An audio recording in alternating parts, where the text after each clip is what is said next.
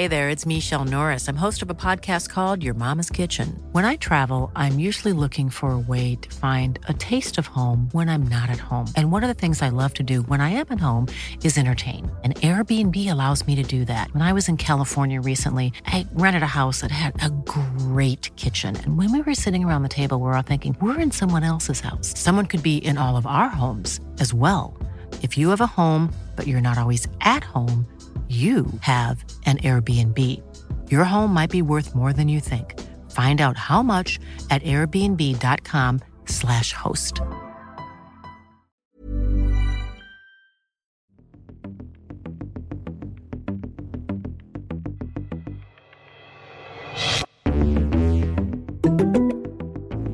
I'm Jon Schwarz, a writer at The Intercept, filling in for Ryan Grim on this week's episode of Deconstructed. You may have heard the term a writer's writer, which means an author who is especially appreciated by other authors who understand what it takes to produce good work. Robert Parry, who died in 2018, was a kind of reporter's reporter.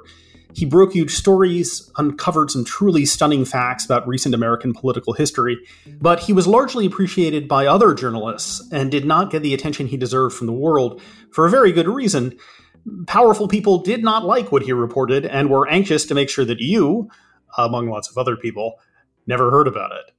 Parry helped break the Iran Contra scandal and the Contra's involvement in cocaine smuggling in the 1980s. He worked for years for the Associated Press and then Newsweek, but when he found himself stymied in these jobs, he created one of the first online journalism sites, consortiumnews.com, in 1995. Did you know that in the early 1990s, after the fall of communism, the Russian government sent a report to the US Congress telling them that Soviet intelligence had been monitoring the Reagan campaign in 1980, and the campaign had conspired with the revolutionary Iranian government to keep American hostages in Tehran until after the election? Or that Alexander Haig, Reagan's Secretary of State, told him that he, Haig, had confirmed with the Saudi crown prince that Jimmy Carter had given Saddam Hussein a quote, green light to invade Iran in 1980. Probably not, unless you were reading the classified documents Parry was publishing on his website. During his life, Parry wrote many books, including Lost History, Contras, Cocaine, and Project Truth, Fooling America How Washington Insiders Twist the Truth and Manufacture the Conventional Wisdom, and America's Stolen Narrative From Washington and Madison to Nixon, Reagan, and the Bushes to Obama. On this episode of Deconstructed, I spoke to Parry's son, Nat, who edited a new collection of Parry's work called American Dispatches it's a book that should be read by anyone who's interested in what is going on, how this country actually worked for the past 50 years, and much more. I guarantee you that if you read it, you'll be in for some pretty big surprises. Nat, thank you for joining us on Deconstructed. Thanks for having me. I wanted to start by telling a story of your father's that to me kind of explains everything about the US foreign policy blob in Washington, D.C. And the blob, as people may know who are familiar with the term, includes not just the sort of official members of the foreign policy establishment, but also the people at the top of the US media. And this is something that your, your dad described happening right after he had started working for Newsweek in 1987. And it's in the middle of the Iran Contra mm-hmm. scandal. Uh, Congress is investigating the fact that the US government, the Reagan administration, had sent arms to Iran and taken the money and turned around and given it to the Contras attempting to overthrow the government of Nicaragua. And your father went to a dinner at the home of the Washington bureau chief of Newsweek, Evan Thomas. And as your father said, the invited guests of honor were retired General Brent Scowcroft. Uh, this is not something your father said, but people may remember him as one of the closest advisors to President George H.W. Bush, Bush number one. Uh, Scowcroft had been one of the three members of the Tower Board, which had just completed an initial investigation of the Iran Contra arms for hostages scandal, and Representative Dick Cheney, the ranking Republican on the House Iran Contra panel. At the time, a key question in the Iran Contra scandal was whether Reagan's national security advisor, Admiral John Poindexter, had informed the president about the diversion of profits from arms sales to Iran to Reagan's beloved Contras. As the catered dinner progressed, Scowcroft piped up, I probably shouldn't say this, but if I were advising Admiral Poindexter and he had told the president about the diversion, I would advise him to say that he hadn't. I was startled, Here was a Tower Commission member acknowledging that he really wasn't interested in the truth after all, but rather political expediency. Not familiar with the etiquette of these Newsweek affairs, I stopped eating. General, I said, you're not suggesting that the admiral should commit perjury, are you? There was an awkward silence around the table, as if I'd committed some social faux pas. Then Newsweek executive editor Maynard Parker, who was sitting next to me, boomed out, Sometimes you have to do what's good for the country. yeah. So that was their view of what's good for the country. Uh, what was your father's view of what was good for the country? Well, I think my father had this sort of old-fashioned sort of Boy Scout view of journalism that you know the the job of a journalist is to find things out and go tell the people, and you know sort of this old-fashioned idea of you know let the chips fall where they may and let justice be done though the heavens fall. That sort of attitude. He came from this the tradition of the 70s with you know the Watergate press corps and coming out of the Vietnam War era where you know, I think at that time, people really just had no inclination to really believe anything that the government was telling them. And um, journalists really had a skeptical view of Washington and they weren't particularly inclined to believe what they were being told. But that sort of changed in the 1980s. You know, a lot of the pressure that the Reagan administration was bringing to bear on editors and journalists. And he saw this shift in the way that journalists covered these things. And and at the time, he started at the Associated Press, and that's where he broke a lot of his important stories on Iran Contra and Contra cocaine. Uh, and even in that environment, he found it somewhat oppressive, and the editors didn't always, you know, want to go out on a limb with some of these stories. But he found that eventually they would publish his articles. At one time, it was, it was done by mistake. And another amusing anecdote from from that era was when uh, he broke the story of the Contras uh, trafficking cocaine. Uh, he and his partner Brian Barger were the the first to uh, report on that. And you know they had developed, I think, something like two dozen sources by that point. They had, you know, people on the record, government documents, and you know, pretty much all of the documentation you could hope for. And um, they had this good story ready to go. And at the last moment, the Associated Press uh, editors decided to kill the story, but it had already gone down to the Latin America wires and was translated into Spanish and was inadvertently published in Spanish language newspapers.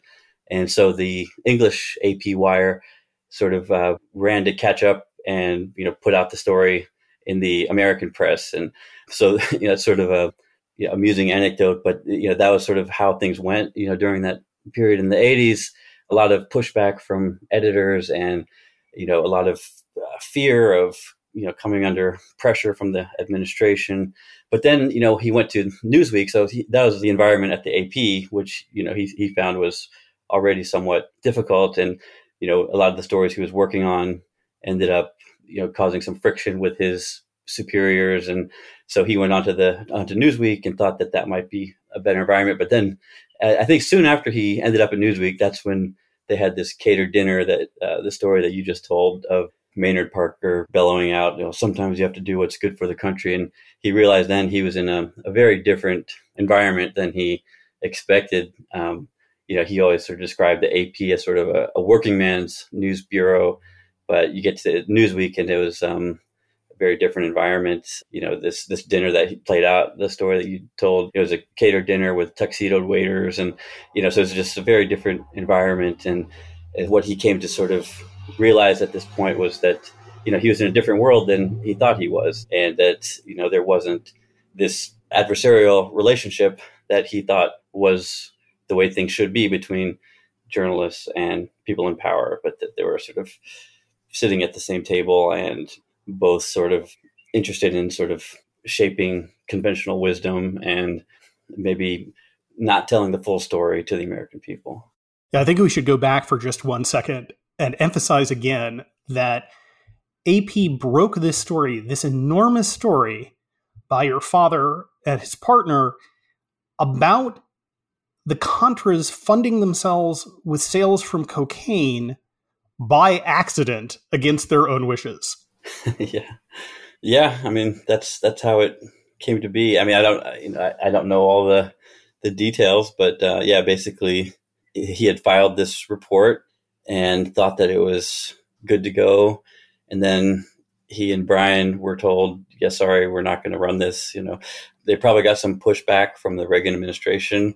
Maybe they called someone in the White House and was told, like, ah, "This is you know, this is nonsense," or "What you know, Robert Parry's crazy," you know, da da da. But then it went out by accident, um, and that's how that was published because um, they had to they scrambled to put out the English version, so they just to sort of save face. But yeah, I guess it was sort of an embarrassing episode for them. But I think one thing that you know is also worth pointing out about that episode was that even though this this is probably one of the biggest stories of the 80s. I mean, when you think about at the time there was the just say no campaign i mean cocaine was a big deal i mean like you had the crack cocaine explosion and you know inner cities being just devastated by this know this epidemic of crack cocaine and you know you had the Reagan administration pushing this "Just Say No" campaign, and Nancy Reagan was out there, you know, doing these events and all this stuff. Not long ago in Oakland, California, I was asked by a group of children what to do if they were offered drugs, and I answered, "Just say no."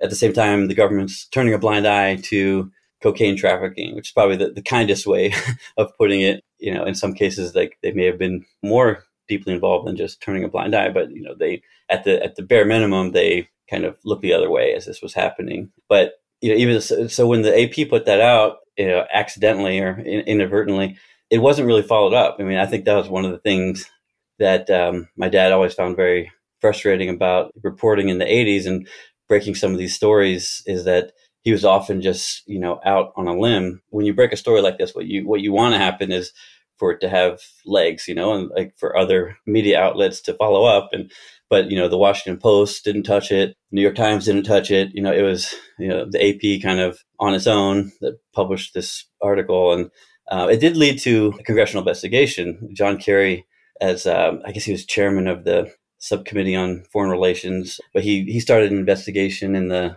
mid mid to late 80s. It went on for a couple years. Um, they uncovered a lot of really important details about this whole operation and something called the arms supermarket which was involved with the drug trade and arms trafficking and all that. But even that was somewhat ignored, and you know, John Kerry's investigation never really got the attention it deserved until maybe a, a decade later. Then the whole Gary Webb series came out, and it got new life. There are documents which we've obtained independently from BCCI that confirm a participation in planned arms deals.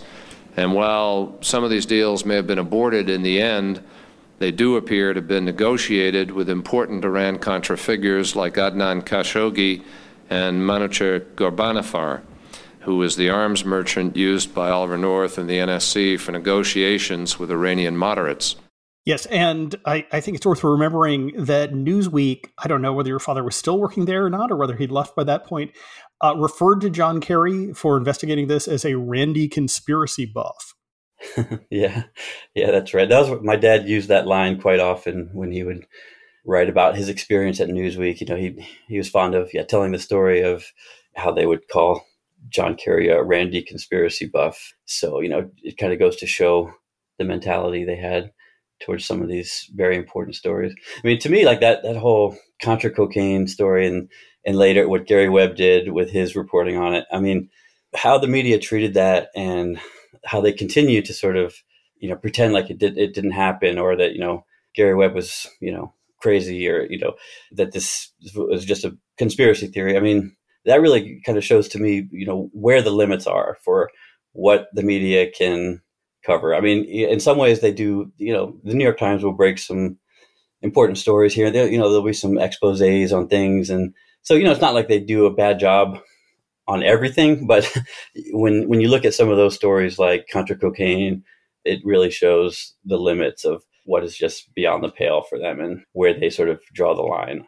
Uh, the most incredible thing about the Contra Cocaine story is not even the fact in and of itself, but to me, you would look at this situation and be like, of, of course, of course, we're protecting cocaine traffickers because the New York Times itself had covered in depth the fact that we had been uh, you know, working closely with heroin traffickers during the Vietnam War. Right. Mm-hmm. More recently in Afghanistan, the New York Times ran big stories about how closely we were working with Hamid Karzai's brother, who is the biggest heroin trafficker in Afghanistan. Mm-hmm. And so, uh, like, of course that happens. Like, like any government trying to run an empire, like the U.S., is going to end up allying itself with people who are getting money from anywhere they can, and that is going to always yeah. include drugs. And so, it shouldn't be a surprise. It should be something that people should have expected, but instead, it was seen as this you know preposterous nonsense. and uh, you know, That's as good point. Uh, yeah, as you say, uh, it, it, the context was that George H. W. Bush was giving a speech about the scourge of drugs, where he held up a bag of cocaine that he claimed had been bought across the street you know, from the White House. This is crack cocaine, seized a few days ago by drug enforcement agents in a park just across the street from the White House. It could easily have been heroin or PCP. It's as innocent looking as candy, but it's turning our cities into battle zones, and it's murdering our children let there be no mistake. This stuff is poison. It was crazy. So, of course, it, it, was a huge story, but it also should have been expected. Yeah. And your father did a great job, you know, covering it not just at the time, but continuing, as you say, with Gary Webb, where Gary Webb sort of rebroke the story in 1996 yes. and then faced, you know, total career destruction and very sadly later committed suicide. Yeah. And one of the things my dad was fond of pointing out about Gary Webb and the, was, was his contribution to you know, this bigger picture, not just by his reporting, which was substantial and filled in a lot of details about what happened to the cocaine once it arrived in the US and how it fueled these drug gangs and all that. But it led to a CIA investigation, which essentially confirmed a lot of the details, you know. And of course, the executive summary kind of would contradict the the actual content of the inspector general's report. But you know as someone who would read all these reports cover to cover my dad found that the content of the reports actually did confirm a lot of what Gary Webb had reported and and what my dad had reported and, and filled in a lot of the the details there. So i mean they you know despite the fact that the media treated Gary Webb as a pariah and destroyed his career and you know sadly led to him committing suicide he actually his reporting was vindicated in many ways by the CIA's own investigation. Gary Webb, are you there this morning? Yeah, I am. Good morning. Good morning to you. How are you? Very tired. Tell us, you know, in a, a couple minutes, what this is about. It's about a it's about a drug ring that operated in uh, San Francisco and Los Angeles in the mid '80s, and it was connected to a Nicaraguan uh, anti-communist army called the FDN, which was one of the biggest groups that we know as the Contras, and it was uh, selling cocaine in Los Angeles for the most part, but in other areas of the country as well, to the gangs, to the Crips and Bloods down in South Central Los Angeles, and they were taking the money and using some of it. I don't know how much. We haven't figured that out yet, to, to buy weapons for the Contras. Yeah, so I would just say for anyone who's curious about this, uh, get American Dispatches. There's a ton of it in there. Or you can just visit the CIA website, which really does have its own uh, investigation of what happened and includes some pretty startling details. That's right. So, next, I wanted to ask you about your father's long years of work on trying to uncover the history of the 1968 presidential campaign and whether or not Richard Nixon had actually conspired with the Vietnamese government, the South Vietnamese government, to keep the war going. And this was, as with the Contra cocaine story, an example of how valuable the work your father did was because he would keep at things literally for decades. And as more and more history dribbled out, he would take it and you know put it in context and explain exactly what it meant. So, what was the story in 1968? Well, I mean, President Johnson was negotiating in Paris for an, an, end to the Vietnam War in 1968. And it looked promising in terms of reaching some kind of peace agreement to end the war. But Nixon Nixon's campaign sort of went behind the back of the Johnson administration and through back channels sort of promised more favorable deal to the North Vietnamese when Nixon was elected. And of course, when he was elected, there was no secret plan, you know, to end the war, but it was just escalated and tens of thousands of additional Americans died and who knows how many Vietnamese. But yet it was a story that my father covered for decades and through a lot of FOIA requests and visits to the Nixon library and just digging for decades, really uncovered a lot of details, including something about the um, Wall Street insider trading that kind of, and, th- and this is one story I included in the the reader American Dispatches. I wanted because he, he, did he did a lot of reporting on this story in, the mid 2010s, sort of when he was really writing about this a lot. But you know, I actually I wanted I, I definitely wanted to include something in the reader about this um, story because it, it, was a very very important story. But I found that most of the articles he wrote were you know, very long form, and he went he went into a lot of detail, and you know, compiling a a, a big reader like this that ended up being 700 pages. I was really like looking for brevity as much as possible. So I, the the article I chose on this was uh, about the Wall Street insider trading because um, I guess some people on Wall Street knew of what Nixon was up to and um, knew that the war was going to be prolonged, and they were you know profiting off of uh, this insider knowledge. So that's something he uncovered probably in 2014 or so. But yeah, that's sort of the gist of it. But it's um, sort of a precursor to the 1980 October surprise, where the Reagan campaign went behind the back of the Carter administration. Was trying to free hostages in Iran, and that's a whole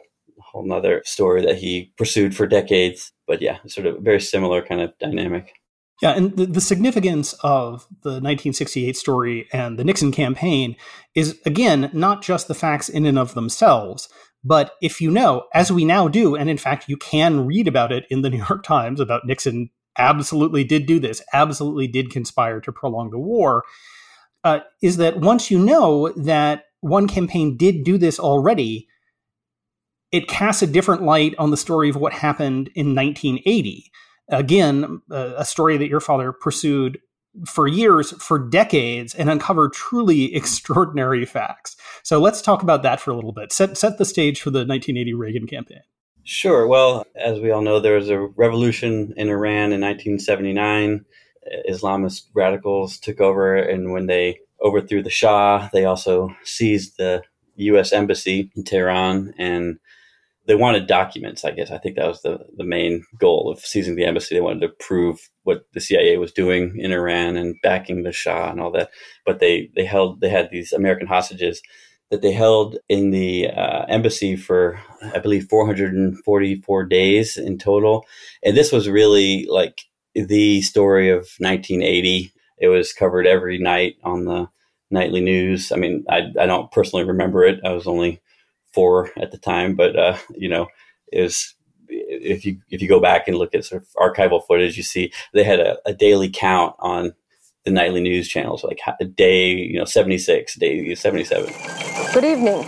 The American embassy in Tehran is in the hands of Muslim students tonight. Spurred on by an anti-American speech by the Ayatollah Khomeini, they stormed the embassy, fought the Marine Guards for three hours, overpowered them, and took dozens of American hostages. The students want the deposed Shah returned to Iran for trial. Some 60 Americans, including our fellow citizen whom you just saw bound and blindfolded, are now beginning their sixth day of captivity inside the U.S. Embassy in Tehran. It's Friday morning there now. But throughout this night in Washington, officials will continue their search for some way to negotiate the hostages' freedom. I think on one show, I'm trying to remember whether it was Nightline or somewhere else. Like, you know, the, the name of their segment was always "America Held Hostage." Uh huh. Yeah, yeah. So it was a, it was a big deal, and it was it was destroying Jimmy Carter's reelection chances. Uh, you know, th- there were other factors, the, the economy and various, you know, the the whole stagflation and national malaise at that time. But this did not help, you know, and, and so what they were hoping for was an October surprise where they might free the hostages right before the election. And that was sort of the actually the original October surprise. Like that's when the, the term was coined. And now nowadays every election has an October surprise or uh, an expected October surprise, but that was the the first one. And I think that that term was actually coined by um, William Casey, who was the uh, campaign director for Ronald Reagan in 1980 and would later become CIA director. He's an old spy master. He was in the original OSS, the precursor to the CIA. So, you know, he'd, he'd been in the CIA for a very long time. And he was the campaign director for Ronald Reagan. And the allegations actually came up as soon as the election happened. There were already suspicions because uh, on the day of the inauguration, after Reagan defeated Carter, within minutes of Reagan being sworn in, the hostages were freed. And so there were always some suspicions that there were there was something that that went on there between the Reagan campaign and the Iranians to hold the hostages there until the election to ensure that Carter was defeated. My dad s- sort of discovered a lot of the the details when he was covering Iran Contra because these um, networks that were being used in the mid 80s for um, transfers uh, of arms from the U.S. to Iran as part of this whole operation to illegally fund the Nicaraguan Contras. These networks were established much earlier, eh, which is what he was beginning to discover. What he was hearing this, you know, from his sources, like in the mid '80s, because most people assume that these networks were established at the time, like in '84, '85. But uh, what he was being told was that they went back to 1980 when uh, when the Reagan campaign undercut Carter's hostage negotiations. Um, which, by the way, you know, I would say is treason. You know, if you're going behind the back of the, the president to undercut his foreign policy and to hold Americans hostage, you know, for political gain. I mean, I think that would pretty much fall under any definition of treason. And so his first book was, uh, well, actually, his second book was called Trick or Treason uh, about the October Surprise Mystery. So he was uh, actually recruited by PBS Frontline to produce a documentary about this in the early 90s. So what it all came down to, uh, you know, there were these allegations that there were secret meetings in Paris and Madrid between the Reagan campaign and the Iranians. But the the defense that the Reagan people would give is basically they would give alibis, like say, oh well, William Casey wasn't couldn't have been there because he was at this conference in, in London. And so my dad went on this multi continent investigation, you know, trying to solve this mystery and pursuing all these alibis and finding out that none of the alibis held up. And you know he wasn't at the conference in london. He wasn't at the bohemian grove and all these other places where he was supposed to be but he never really proved that it happened all you know at the time really what he proved was that you know the alibis didn't hold up and that there, there was always this possibility that uh, these meetings took place but then later after publishing trick or treason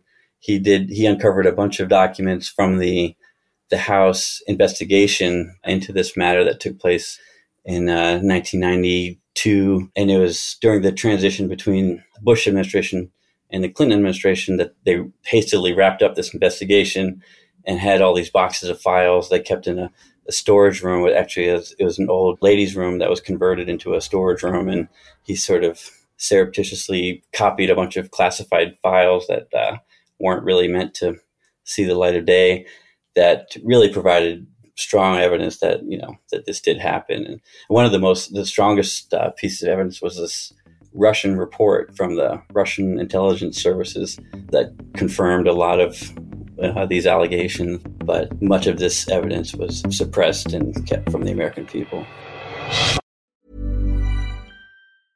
Hiring for your small business? If you're not looking for professionals on LinkedIn, you're looking in the wrong place. That's like looking for your car keys in a fish tank.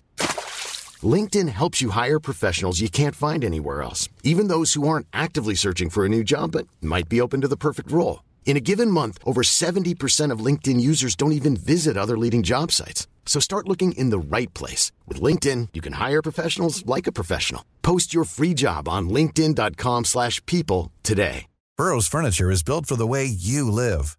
From ensuring easy assembly and disassembly to honoring highly requested new colors for their award-winning seating, they always have their customers in mind. Their modular seating is made out of durable materials to last and grow with you. And with Burrow, you always get fast, free shipping. Get up to 60% off during Burrow's Memorial Day sale at burrow.com slash ACAST. That's burrow.com slash ACAST. burrow.com slash ACAST.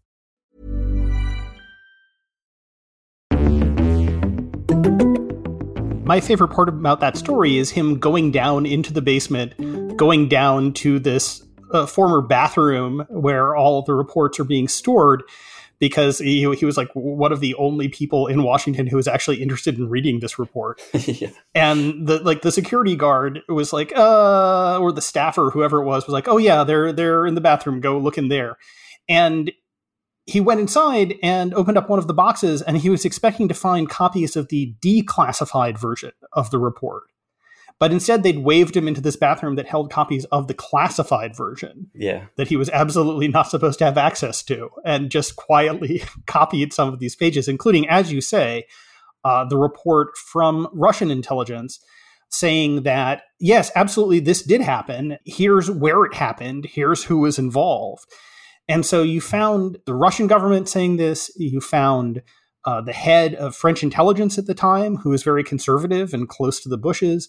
Uh, you found Yasser Arafat, like all of these people who were involved in like like top level international politics said yes this happened and i had this personal experience you know demonstrating that it did yeah. but this did not seem to be able to penetrate the consciousness of the us media yeah that's right another good source was uh, Ari Ben Menashe, who was a former Israeli intelligence, and he also was an eyewitness. He said that he saw Bill Casey going into this hotel where these meetings supposedly took place. And but yeah, I mean, he was um, really alone in covering this, and you know, he knew I think at the time, you know, this was this was not a a career advancement opportunity. you know, he it was it was clear that this this was a story that you know nobody wanted.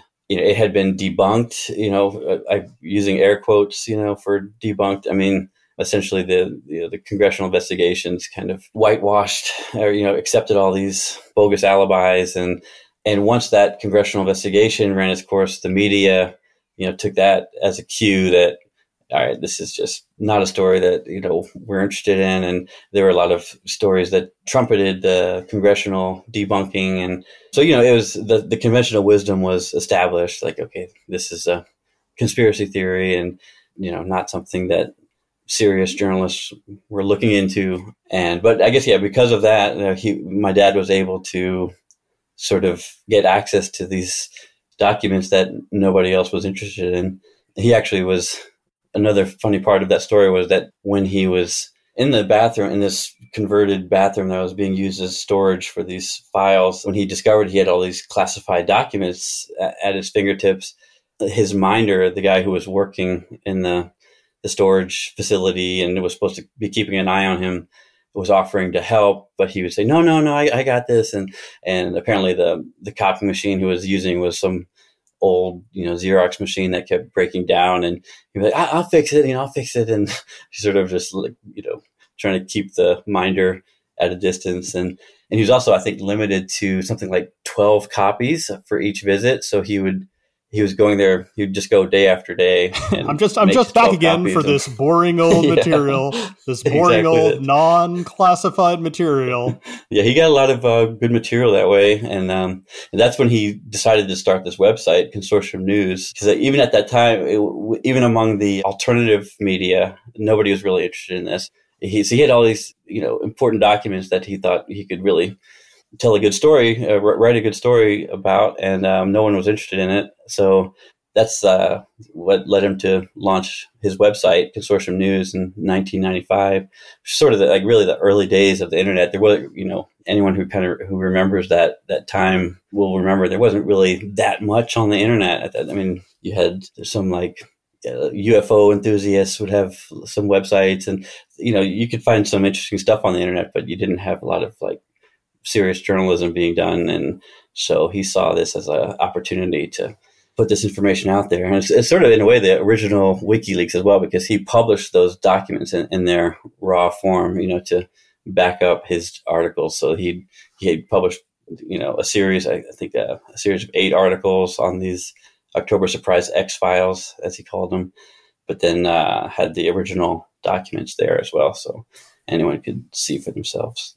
Yeah, that is one of the most remarkable things about Consortium News. ConsortiumNews.com. I recommend that everybody check it out and uh, the extensive archives of Robert Parry's writing there. It's it's uh, you know get get American Dispatches, but there is so so much more, as you say. You couldn't fit it all in one yeah. book. But I think after beating up on uh, these Republican presidents for a little bit, we should mention one of the documents that I believe was found in that same bathroom uh, involving Jimmy Carter and what it said about what Jimmy Carter had done regarding Iran. The green light, yeah.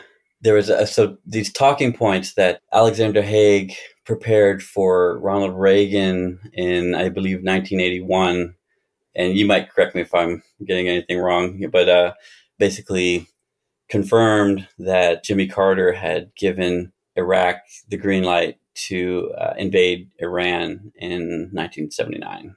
Which, you know, I, I, feel like these days we've become so jaded and we, like, some of these things don't even seem that shocking anymore. I don't know. Like, it, it seems there's so much that goes on these days that I don't know if that sounds shocking, but, you know, I guess it, it, the point is that he he he gave a green light to this war, and we were also providing weapons to Iraq, you know, clandestinely, and later, of course, we were supplying Iran with weapons. So we're, we're funding supplying both sides with weapons. That was uh, one of the documents that he came across in the ladies' room was this memo that confirmed that Jimmy Carter gave the green light to Iraq's invasion of Iran. Yes, and something else your father pointed out was that when when the government officially declassified these talking points from Alexander Haig, he was Secretary of State, by the way. I think. Yeah, that's right. He was Secretary of State, and he had just returned from his first trip uh, to the Middle East and was reporting back to Reagan. Right. And finally, you know, decades later, these talking points were declassified mostly, but as often happens when some documents are declassified, sections are redacted and two of the nine paragraphs were redacted when this memo was declassified. And uh, one of them was the one with Haig's statement about Carter. So officially, uh, we're not supposed to know this. It's all thanks to that bathroom in the basement of the mm-hmm. Capitol. And, you know, again, the extraordinary thing about these kinds of facts is that in the United States, people are barely aware of them, if they're aware of them at all. The people who know them dismiss them as having zero importance, but to the rest of the world, they are pretty significant the supreme leader of Iran gave a speech in 2009 where he specifically mentioned how uh, America gave Saddam a green light. If Saddam did not have a green light from the Americans, he would not have attacked our borders. They imposed eight years of war in our country. About 300,000 of our people were martyred. So uh, people in co- other countries do pay attention to this kind of stuff. It's just here where we don't hear mm-hmm. about it. And mm-hmm. again, it's what this adds to the context of world affairs. Like if you are Iranian and you believe that Alexander Haig was correct about this, that's kind of a sore spot, you know? like if yeah.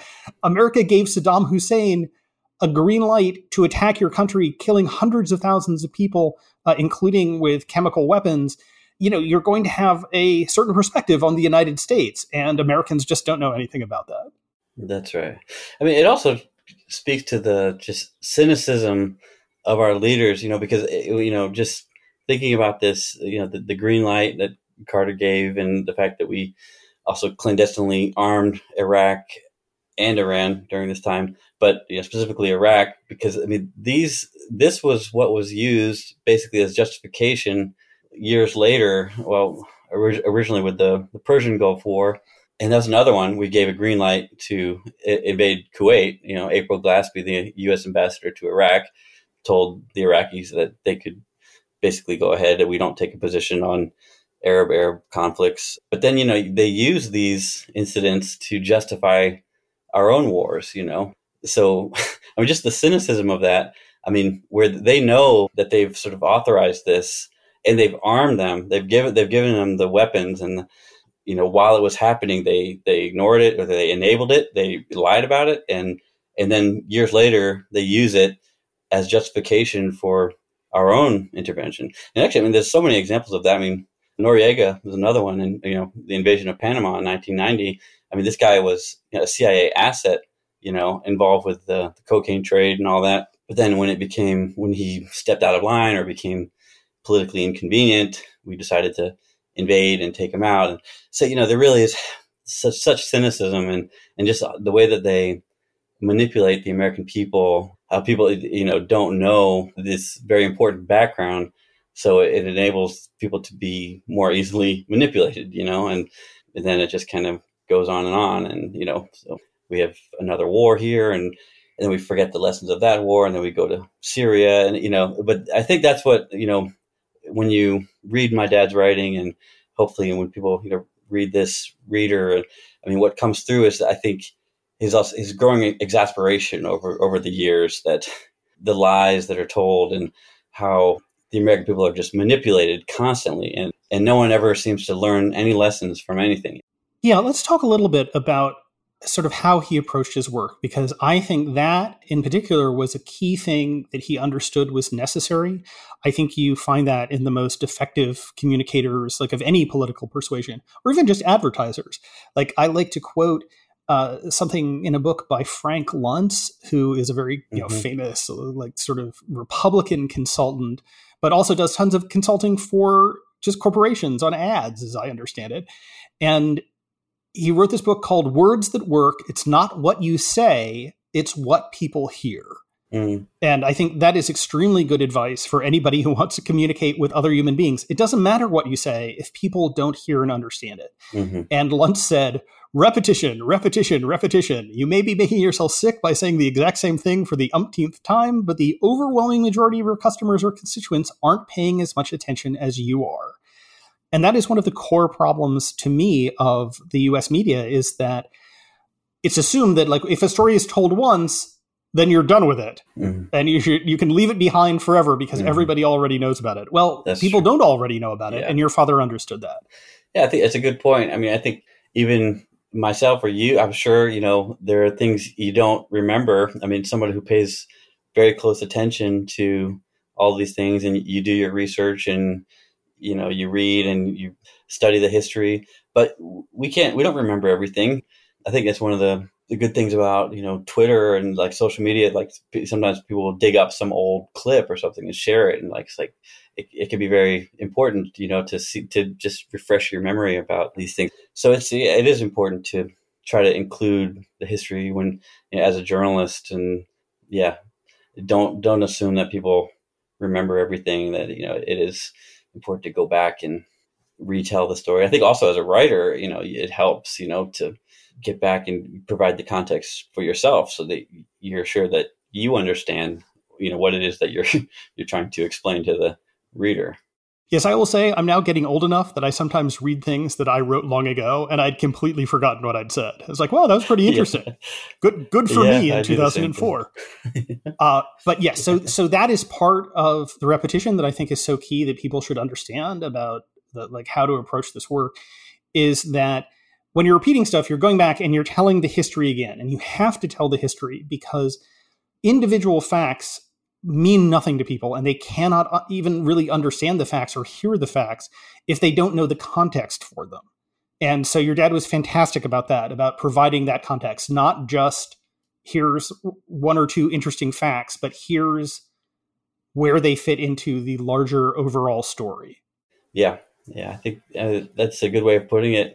I mean, he, you know, he had this tendency, and this is something that, that was a bit of a challenge for me as the editor of this reader, you know, because he he did do this so effectively, like or you know, always going back and re-examining stories from different angles.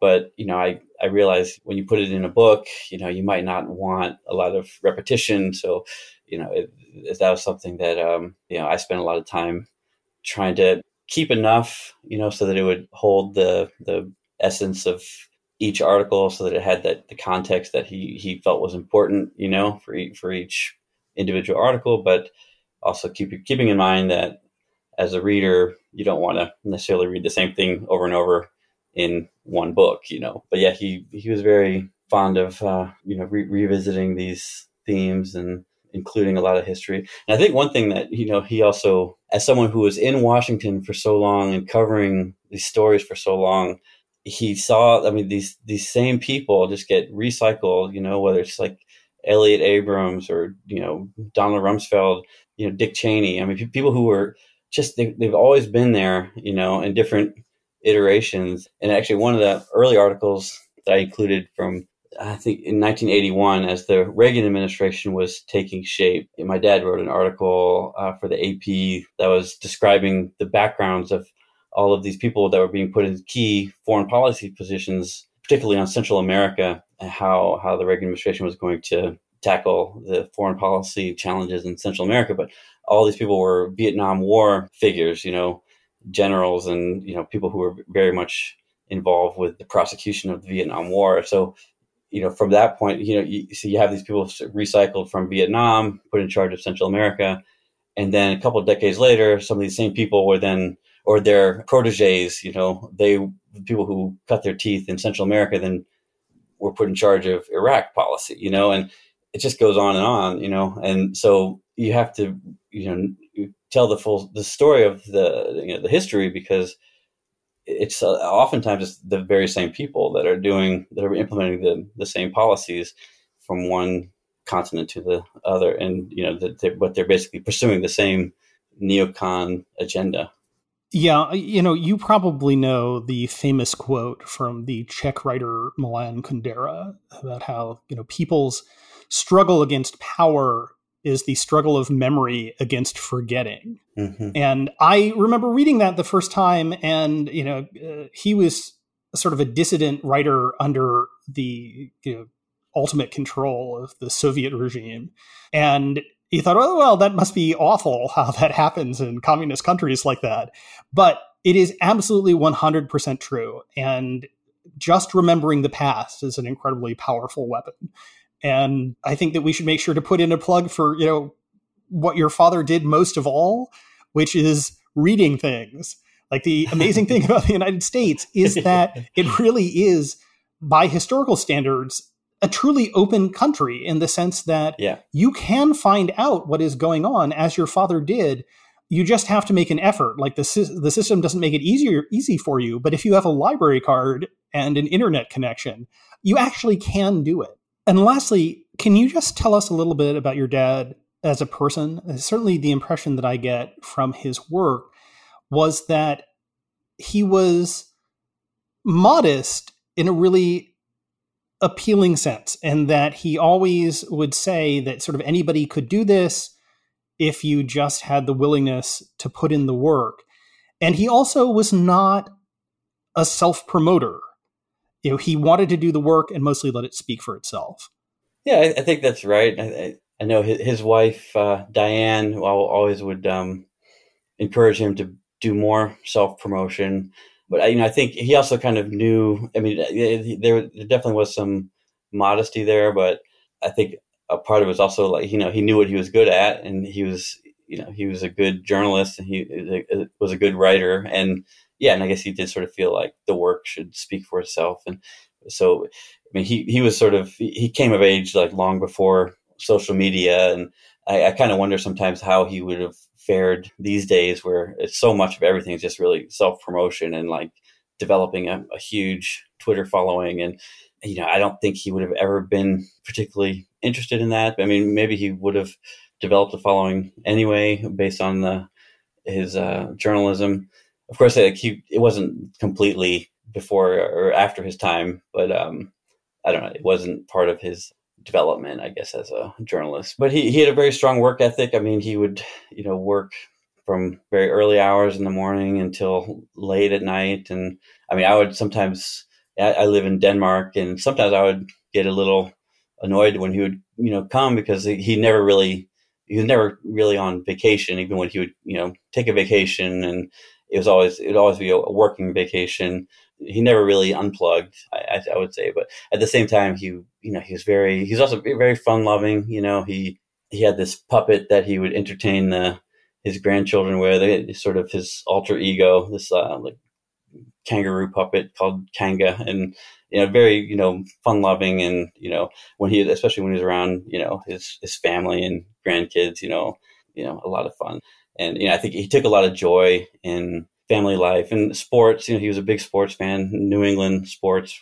You know, big Red Sox and Patriots and Celtics fan, and so he he did know how to um, sort of unplug at times, but never really would lose sight of his his mission as a, a, journalist. And I mean, there are times though I I would say that you know even like especially as he was you know getting older, I would sometimes encourage him to like you know, maybe give it a rest and try something else, you know, because you, you could see that it did, you know, affect him knowing what he knew and, and you know, and seeing the just the constant cycle of like you know the the manipulation of the American people and the, the wars that we constantly get involved in, and you know, and Russia Gate and all all this stuff that he kind of could see through very clearly as someone who knew what was going on, and, it, you know, it would get to him that it, it would that these things would just keep keep happening, and so sometimes I was saying, you know, why don't you try something else, like just to you know, you're um, maybe you could relax at this point in your life, like because you know, he, as a, a, big sports fan, I thought you know maybe you could try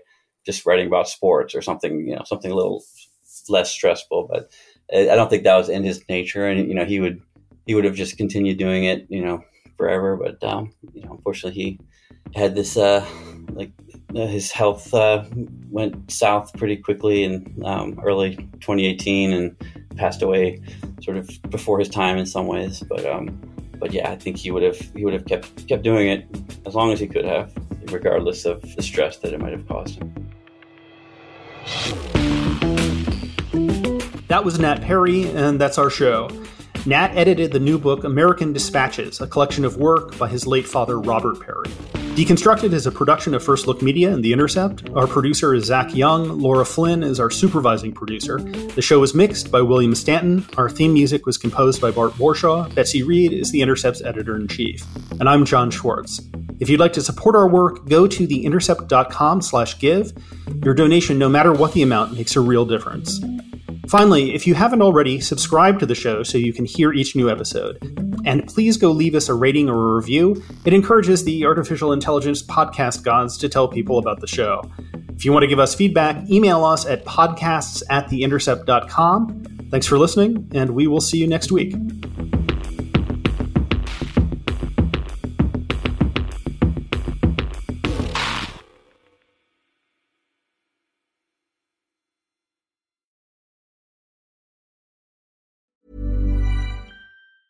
Planning for your next trip? Elevate your travel style with Quince. Quince has all the jet setting essentials you'll want for your next getaway, like European linen, premium luggage options, buttery soft Italian leather bags, and so much more. And it's all priced at 50 to 80% less than similar brands. Plus, Quince only works with factories that use safe and ethical manufacturing practices. Pack your bags with high-quality essentials you'll be wearing for vacations to come with Quince. Go to quince.com slash trip for free shipping and 365-day returns. A lot can happen in three years, like a chatbot may be your new best friend. But what won't change? Needing health insurance. United Healthcare Tri-Term Medical Plans, underwritten by Golden Rule Insurance Company, offer flexible, budget-friendly coverage that lasts nearly three years in some states. Learn more at uh1.com.